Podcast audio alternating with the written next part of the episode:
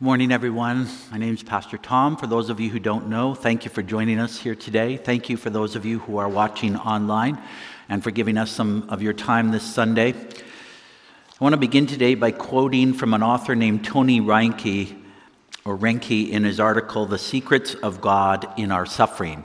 And he writes this We, the Google generation, don't wait for answers. Why should we? Our smartphones and computers anticipate and complete our questions for us. And with one more tap, ranked answers return to us at the speed of light. Hyperspeed results in the digital world shape our expectations for all of life. When the check engine light appears, we take our car to a mechanic to diagnose. When our bodies get sick, doctors analyze us and analyze our blood. When it comes to retirement planning, we meet with a strategist who can give us answers on investment markets. We expect answers everywhere we turn. And then he writes, we're con- increasingly conditioned to expect that every question, problem, or perplexity in this world can be met with answers or at least intelligent predictions. We have very few unanswered mysteries anymore, and a wealth of mechanisms for finding quick answers and predictable solutions. But when suffering hits and the wounds open, so do unanswered questions. Questions like, why does everything seem to go right for them and seem so hard for us? Why haven't things worked out as I planned? Why do I or my loved one have this condition? Why did my loved one die so young? Why did this have to happen and ruin all my plans? How do you handle unanswered questions in your life? And we're talking about waiting on God through this Christmas season. And last week we looked at Zechariah and the Israelites. They had waited 700 years for the coming of the Messiah and 400 years for the coming of the forerunner who would come in the spirit of Elijah. And as Zechariah and his wife Elizabeth had waited their entire lives to have children. And then when the angel announced that this would actually happen, Zechariah doesn't believe the angel and is struck mute, so he has to wait another nine months before he can speak. And we learn that to wait on God, we need a renewed perspective of Him and a revamped approach to waiting. The renewed perspective being that God accomplishes His word in His time and the renewed perspective or revamped approach is that we must learn to trust Him with believing dependence on Him to sustain us through our times of waiting. Well, this week's passage raises the issue of living with unanswered questions and the mysteries of God. How do we deal with that? And this comes in the account of the angel speaking to Mary. The angel brings life altering news to her, and we're going to look at how she responds and what we can learn. And I pray that God will use this today in some way to encourage you, to help you, especially if you have unanswered questions in your life. So please find Luke chapter 1, verses 26 and we'll start there, reading to verse 45, and then end at verse 56. It's page 721 in the Bibles in front of you if you want to follow along. This is immediately following the passage that we looked at last week. So, Luke 1, verse 26. In the sixth month, the angel Gabriel was sent from God to a city of Galilee named Nazareth, to a virgin betrothed to a man whose name was Joseph of the house of David. And the virgin's name was Mary. And he came to her and said, Greetings, O favored one, the Lord is with you. But she was greatly troubled at the saying and tried to discern what sort of greeting this might be. And the angel said to her, Do not be afraid, Mary, for you have found favor with God. And behold, you will conceive in your womb and bear a son, and you shall call his name Jesus.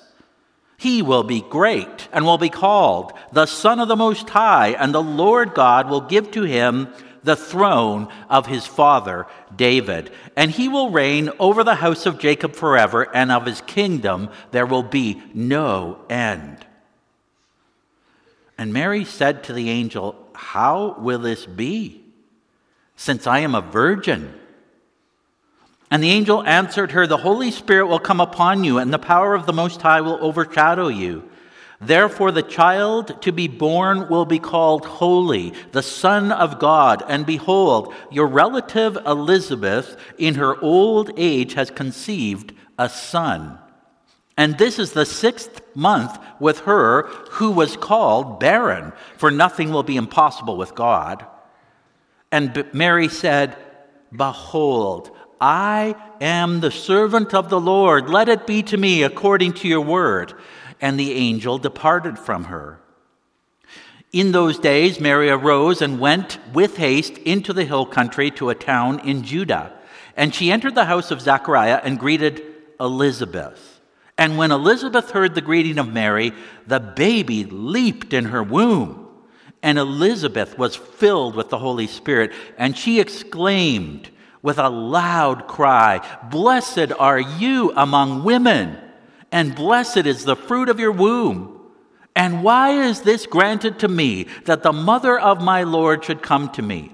For behold, when the sound of your greeting came to my ears, the baby in my womb leaped for joy.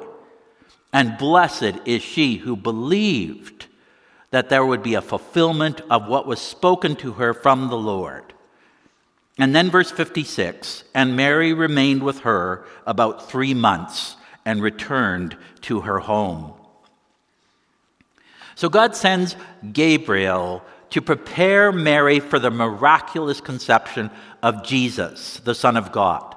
The same angel that met Zechariah in the temple in Jerusalem goes to a city more like a small town called Nazareth in the faraway region called Galilee. So, Galilee is in the northern part of ancient Israel and quite far from Jerusalem, quite far from political and religious power.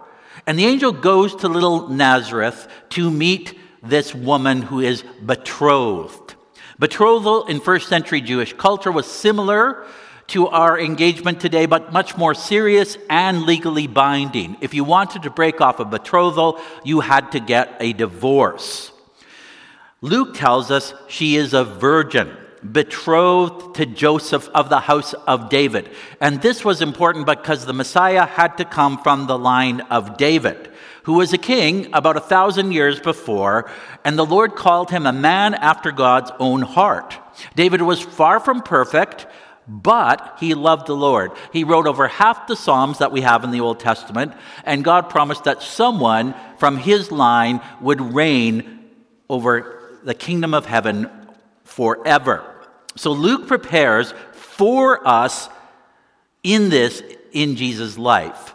For this in Jesus' life. And one would naturally conclude that the child would be conceived after Joseph and Mary's wedding when they came together. But Luke has already alerted us to something. He uses the word virgin twice in verse 27. Gabriel is sent to a virgin betrothed, and then he says the virgin's name was Mary. So, virgin here means someone who has never had sex. And Luke gets everything set up for this encounter with Gabriel. And in verse 28, Gabriel shows up and speaks to Mary and says, Greetings, O favored one, the Lord is with you. But the greeting doesn't comfort Mary she is greatly troubled, according to verse 29. This young woman is a deep thinker, for Luke tells us she tried to discern what sort of greeting this might be. And maybe she wonders why she, an ordinary woman from an obscure village in a faraway region is getting visited by the angel of the Lord. Yet Gabriel immediately addresses her fears with the reassuring words Do not be afraid, Mary, for you have found favor with God.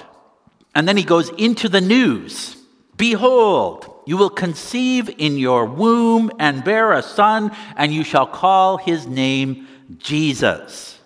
And Gabriel goes on to describe the greatness and uniqueness of this child.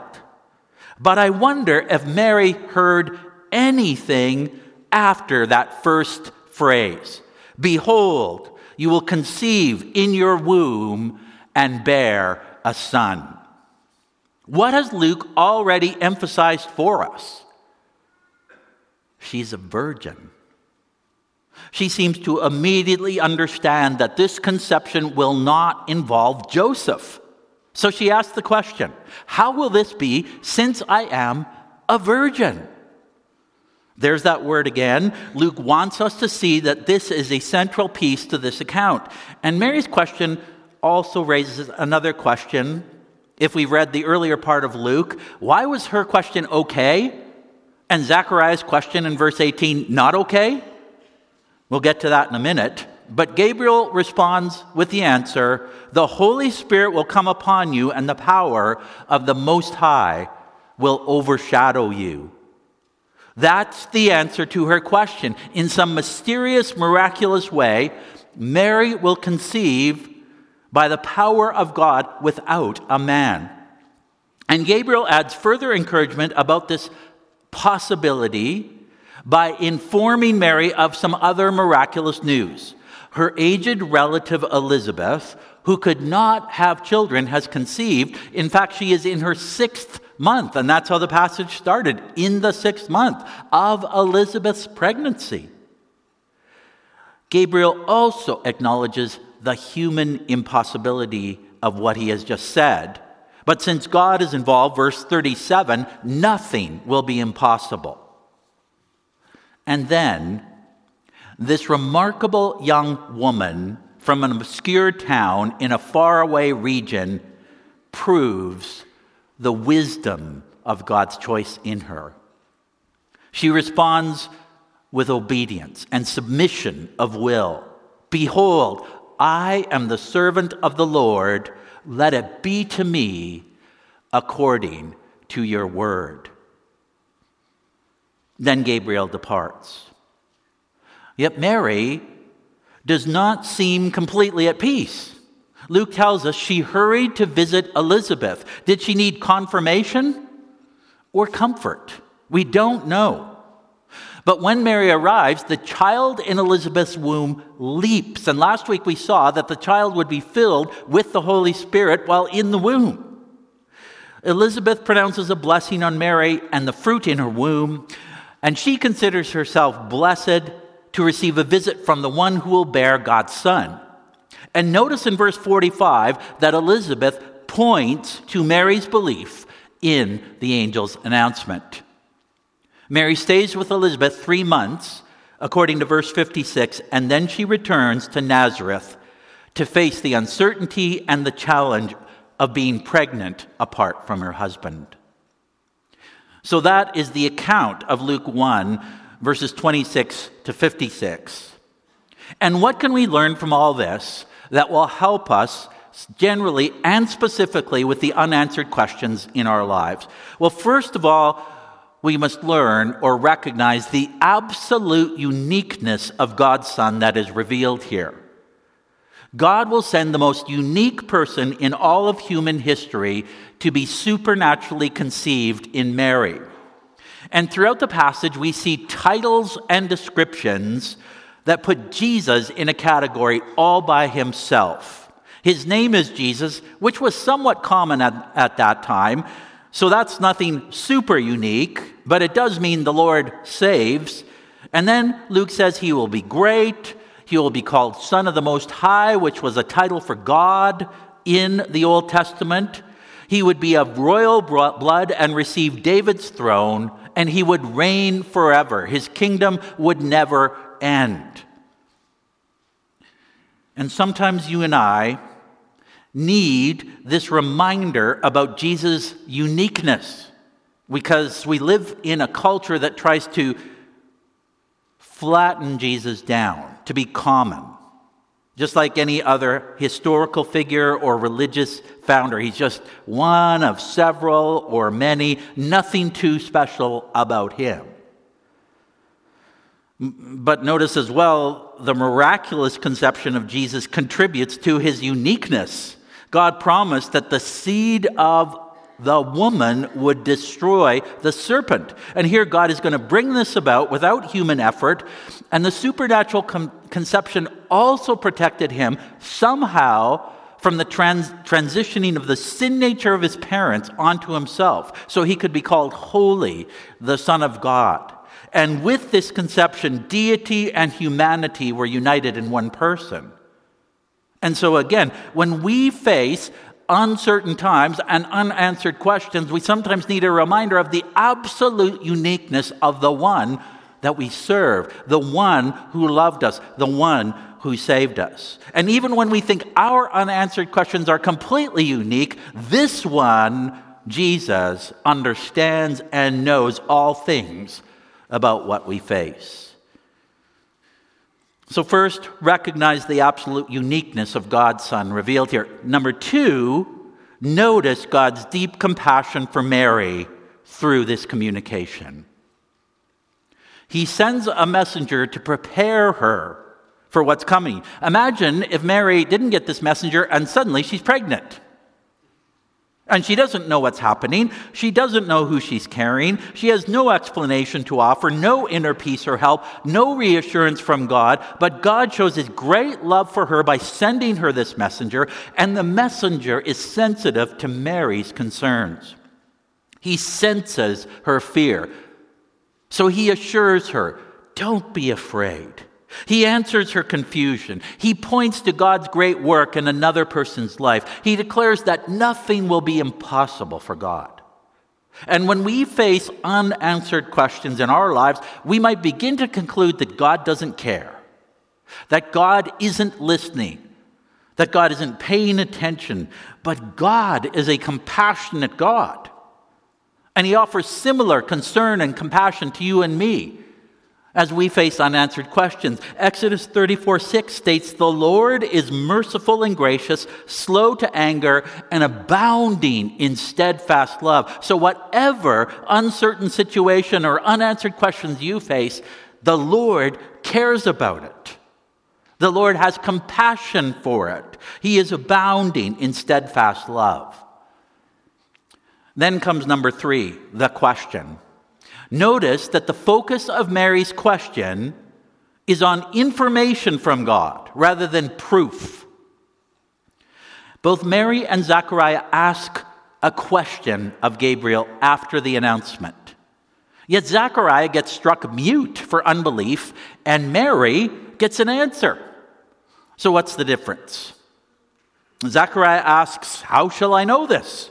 For I'm an old man and my wife is advanced in years. Mary asks, How will this be, since I am a virgin? At first, it seems the questions are almost identical. Zechariah asks for knowledge, and he points to his own frailty or reality. Mary asks for knowledge and points to her own situation. Yet, upon closer examination, we might be able to discern some slight differences. It seems that Zechariah asks for proof that God could do this. It's like Zechariah puts God to the test. Whereas Mary doesn't disbelieve God's ability, she just doesn't know how it's possible. So maybe Zechariah asks from an unbelieving heart, and Mary asks from a humble heart. Which means when it comes to the unanswered questions in our lives or the perplexities that we face, our heart attitude in prayer is crucial. If we ask for clarification from God about something that we're praying about with a humble heart, it may result in more clarification. But asking for proof in God's ability may result in a rebuke from God for unbelief. Sometimes God is merciful, sometimes God gives revelation. and puts up with foolish questions, but we must learn to examine our heart posture towards God as we go through times of uncertainty and unanswered questions. Number four, Mary's obedience models an appropriate response to God's call on our lives. She submitted herself to the Lord's call. Behold, I am the servant of the Lord. Let it be to me according to your word. How long do you think this conversation was between Gabriel and Mary? Two minutes? Five minutes? And by the end of it, Mary agrees and obeys.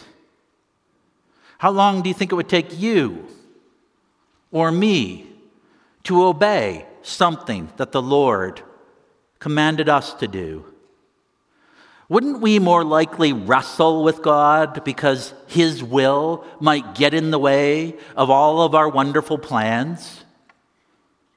Of course, it would make a huge difference if an angel from the Lord appeared to us and then the angel told us what God was doing and the role that we had to play and what he wanted from us. Yet an angelic appearance doesn't guarantee belief. Just last week we saw that. A devout man like Zechariah receives the angel of the Lord and doesn't believe. But I think many of us, if commanded by God to do something, might require more information we want to know what we need to do, how long it will take, what resources He will provide, how it will affect our family, and especially if it will interfere with our vacation plans. Because those are already booked. So God better work around that. You see how crazy this can get? And I don't think Mary just suddenly attained a posture of obedience and willingness to do the Lord's will. I think she had been cultivating in her heart this heart attitude My life is the Lord's. I will obey what He calls me to do, whatever that may be. And none of us knows the future.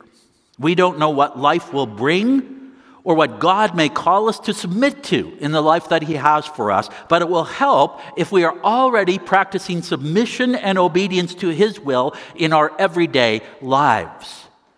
Which leads to the last point in finding peace amidst unanswered questions. Number five, we must surrender to the reality of God's mysterious ways if we want to experience peace with Him. Though Mary got some answers, she didn't get everything. She still had to walk with faith through the next nine months, through trying to explain to Joseph how she is pregnant, but not with a man. And then she has to walk through the unanswered questions in God's mysterious ways through the loss of her husband, for he does not appear again in the Gospels after the birth narrative, so he must have died at some relatively early age. And then she had to work through the whole confusion about Jesus' ministry. And at one point, we're told that Jesus' mother and brothers thought he had lost his mind. And then she had to work through the whole arrest of her son and the humiliating public execution of her son on the cross. And there were times, or there must have been times, that none of this made sense, that she had plenty of unanswered questions. And the same applies to you and me with the unanswered questions in our lives. How do we live with them, especially when they involve deep suffering and pain? Recently, I heard a story, a testimony really, from a young woman named Kayla Stoecklein. She was interviewed and she and her husband Andrew lived in the greater Los Angeles area, ministering in a large church that was growing and successful.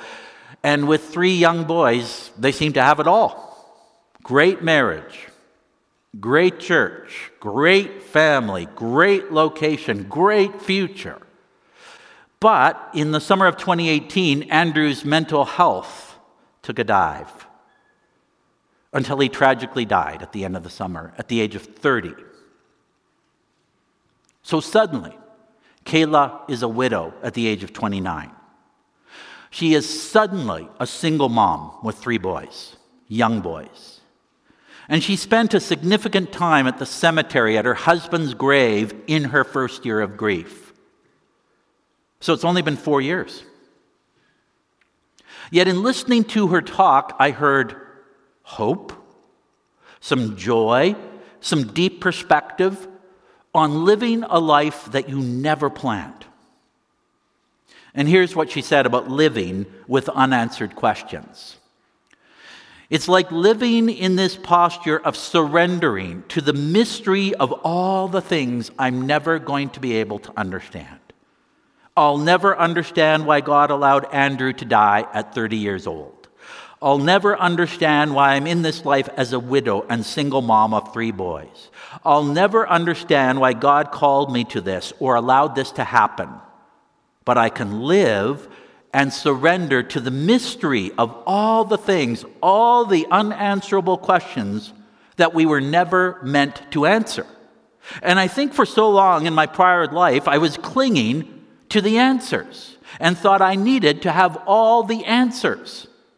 And what I've realized in this opening up of my faith and view of God is that I was never meant to have all the answers. I was always meant to surrender to the mystery. I was always meant to live with unclenched hands and this deep dependence and this deep trust that God is with me no matter where I go. There's nowhere I can go from His presence. He's with me and providing for me and taking care from, of me. And there isn't anything I have to do to earn that love. There isn't anything I have to do to prove myself worthy. It's like He's going to love me and be with me and provide for me and make a way for me and my little family no matter what. And all I have to do is trust Him and so it's been this beautiful opening up of my faith. And I'm just so grateful. And for some of us here today or watching online, maybe we've been stuck in our lives or our walk with God, waiting for an answer. And we refuse to move ahead unless we get the answer from God. Or we refuse to surrender to the mystery of God and His ways. And we're desperately searching for some answer that we think will unlock everything. But maybe we won't get the answer. Maybe God, in His wisdom, will not reveal the answer to us. Instead, He calls us to trust Him and walk with Him in whatever reality we face today. One other thing she said has really stuck with me and applied to my life. She said we must learn to release what was, to welcome what is, and to dream about what could be. The mystery of God's ways test our faith. And when we face unanswered questions, we must decide will we continue to trust God through them, or will we hit the pause button on life, on our faith, until we get what we want? And yet, we have not found peace or strength to move forward. And perhaps a significant step can be taken toward peace for your soul today by surrendering to the mystery of our loving God's ways. And so I'd inv- encourage you today to ask the Lord to speak deeply to your soul about finding peace in Him amidst unanswered questions. Maybe He's calling you today to go much deeper in knowing the absolute uniqueness of Jesus Christ. Maybe you need to remember the compassion that God has for you. Maybe the questions that you have for God have come from a place of unbelief rather than humility. Maybe you have resisted obeying God in something He's already shown you that you need to do. Or maybe it's time to surrender to the mystery of God's working in your life or the lives of those close to you. We can trust God even with our unanswered questions. And so I want to invite you to come to Him now. And as we pray, I want you or invite you to bring before the Lord maybe something that He's been speaking to you about, maybe some unanswered situation that has been weighing heavily on your soul.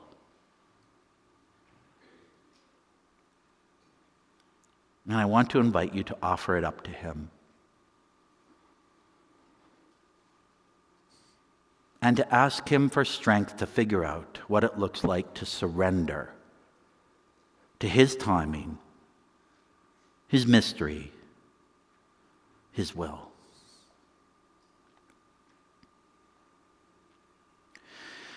And Lord God, you know what is being thought about right now in this room, on, online. Many serious, deep, unanswered questions and situations are being brought before you. Maybe they have brought forth pain or sorrow or anger. But Lord, you are above this all. You are absolutely unique, Jesus. You are deeply compassionate, God. You respond to your people's prayers with wisdom, especially when we come with humility. You have said that if we love you, we will keep your commands. And so help us to keep your commands and obey. And perhaps most of all, show us how to live surrendering the unanswered questions of our lives to you. Thank you, Lord, that your mystery is wonderful and wise and sovereign and ultimately good for us. But help us, Lord. Help us. We pray. In your name, amen.